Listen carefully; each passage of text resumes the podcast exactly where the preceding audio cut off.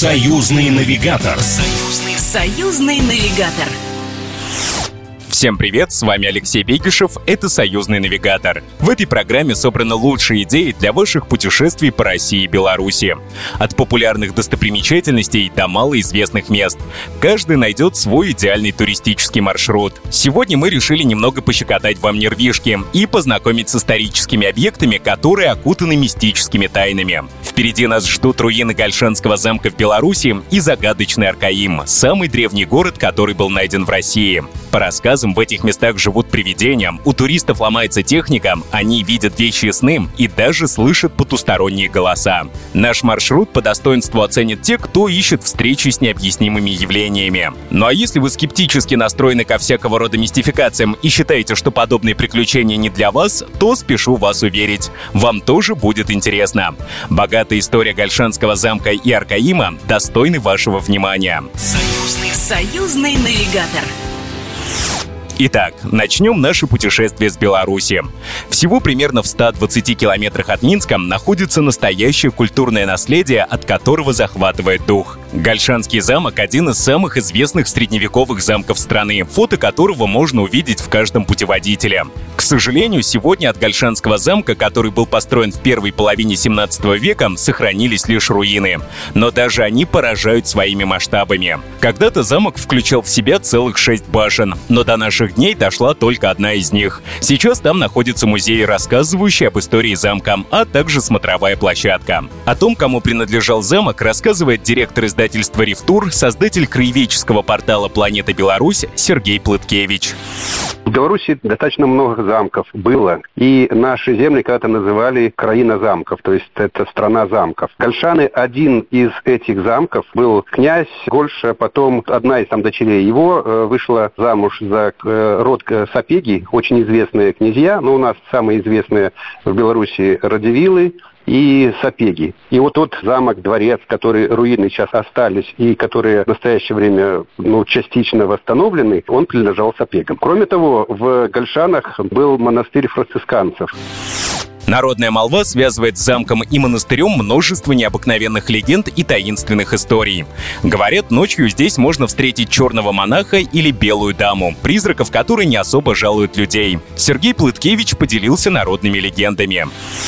В замке было красивая княжна, в нее влюбился простолюдин, э, отец этой княжны об этом узнал, ну и, короче, замуровал его в стенах замка. После этого появилось привидение, ну, так называется, черный монах. Что касается костела, там строился монастырь, и была бригада строителей, которые тоже не пообещали достаточно серьезное вознаграждение, если они сделают в срок э, работу. И вот получается, строят стена раз, она рухнула. Строят второй раз, она опять рухнула. Сроки не выдерживает, делается, ну и они принимают решение принести в жертву ту женщину, которая первая придет там на следующий день. Так получилось, что был самый молодой строитель, и пришла его э, молодая жена, вот ее там и замуровали. Вот. Казалось бы, легенда легендой, но уже в наше время, когда была реконструкция здания, в реальности нашли кости женщины. Может, правда, может быть, нет. Эти легенды, если смотреть на них э, с точки зрения туристической, это очень хорошая такая штука, которая привлекает э, дополнительных туристов. В замок часто приезжают любители сверхъестественного. В попытках доказать существование паранормальной активности здесь даже проводили всяческие исследования. Одна из, э, ну скажем, околонаучных э, групп э, приезжала, поставили датчики в этих бывших кельях, и ночью эти датчики реагировали на движение. Что-то видели, что-то чувствовали, что-то такое необычное есть. Разные журналисты писали материалы, некоторые из них ночевали там, ну, в частности, допустим, история, которая там разошлась по нашим СМИ, что там были две девушки из Минска, журналистки, ночевали, и вот одной приснилась эта белая панна, а другая не спала в это время, и она видела там на потолке то же самое такое видение. Ну, я так думаю, что, возможно, ну, людей же разная психика, и кто-то мнительный, кому-то кажется, кто больше верит, тому, наверное, больше вероятность, что что-то там почудится.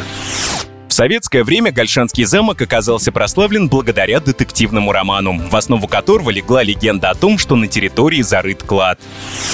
Владимир Короткевич один из наших самых ярких, самых талантливых писателей и э, знатоков э, истории. Он написал роман «Черный замок Ольшанский». Роман просто суперский, он читается на одном дыхании. Там сюжет таков, что один ученый узнает, что в этом замке зарыт клад, он пытается его найти, ну, в это же время один из э, наследников, э, бывших владельцев э, этого дворца, э, который сотрудничал с фашистами, тоже он пытается найти этот клад. Сюжет очень такой интересный, драматичный. То есть, если людям хотели бы узнать историю Беларуси, россияне, ну, наверное, я рекомендую самое такое классное прочитать книжку э, Короткевича «Черный замок Ольшанский», а после этого приехать э, в Минск, в Беларуси, посмотреть в реальности на этот замок.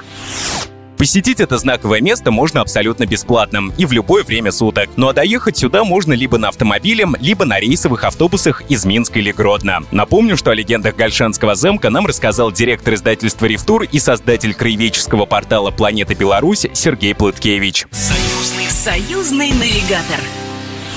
На этом наше мистическое путешествие не заканчивается. Впереди нас ждет таинственный город Аркаим, который в народе часто называют русским Стоунхенджем.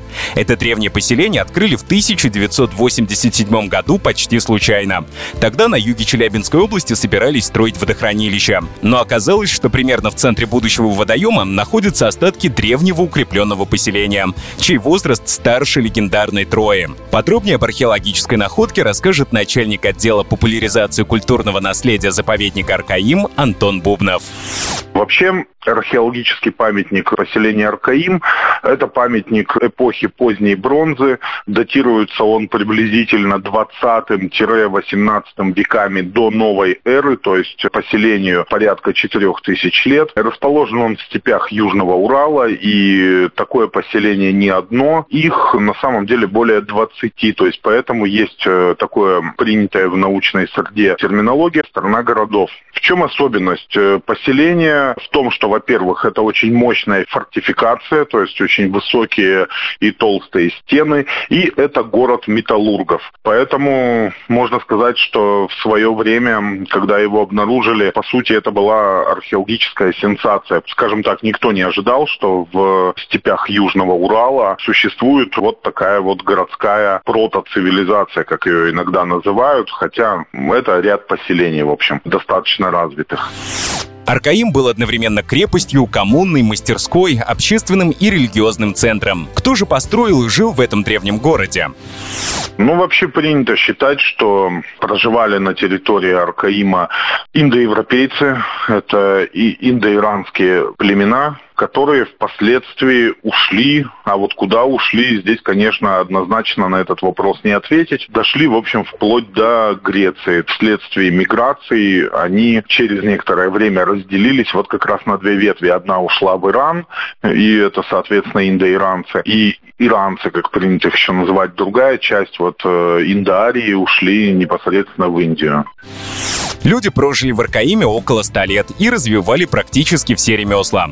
Существовали мастерские по пошиву одежды, столярные цеха и столовые, но основным производством являлась металлургия самые яркие находки – это все, что касается металлургического производства, а именно выплавки бронзы. Ну и, конечно же, вот как раз ко времени Аркаима относится древнейшая из найденных на настоящий момент вообще в мире именно колесниц на колесе со спицами. То есть уже впоследствии именно можно сказать, что с этих территорий колесница попала в Месопотамию, колесница попадает в Египет, в Китай, Индию. А вот самое древнейшее найдено непосредственно вот как раз здесь.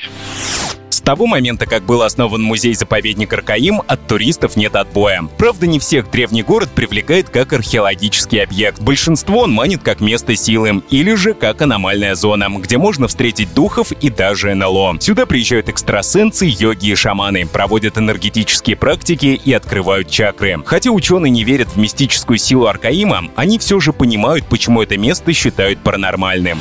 Здесь нужно понимать, что во всем мире практически любой маломальски значимый археологический объект, он априори будет обрастать какими-то легендами, мифами, современным мифотворчеством. Он будет считаться местом силы. Неважно, с какими целями вы приедете в Аркаим. Главное — насладиться своей поездкой. А вот как добраться до древнего города и сколько стоит экскурсии, подскажет Антон Бубнов. Аркаим находится от Челябинска приблизительно в 450 километрах, а от Магнитогорска около 160 километров. Но обычно к нам добираются либо на личном автотранспорте, либо с какими-то туристическими фирмами, которые, в принципе, есть. Экскурсионные программы у нас достаточно обширные. Часовая экскурсия порядка 350 рублей стоит. Экскурсии, вот уже так называемый разряд комплексных экскурсий, которые рассчитаны на 2,5 часа, они стоят от 550 до 600 рублей. С нами был начальник отдела популяризации культурного наследия заповедника Аркаим Антон Бубнов. Что ж, верить или не верить в мистику Кальшанского замка и Аркаима решать только вам. Моей задачей было рассказать об этих удивительных местах. На этом я с вами прощаюсь. Всего доброго. Программа произведена по заказу телерадиовещательной организации Союзного государства. Союзный навигатор. Союзный, союзный навигатор.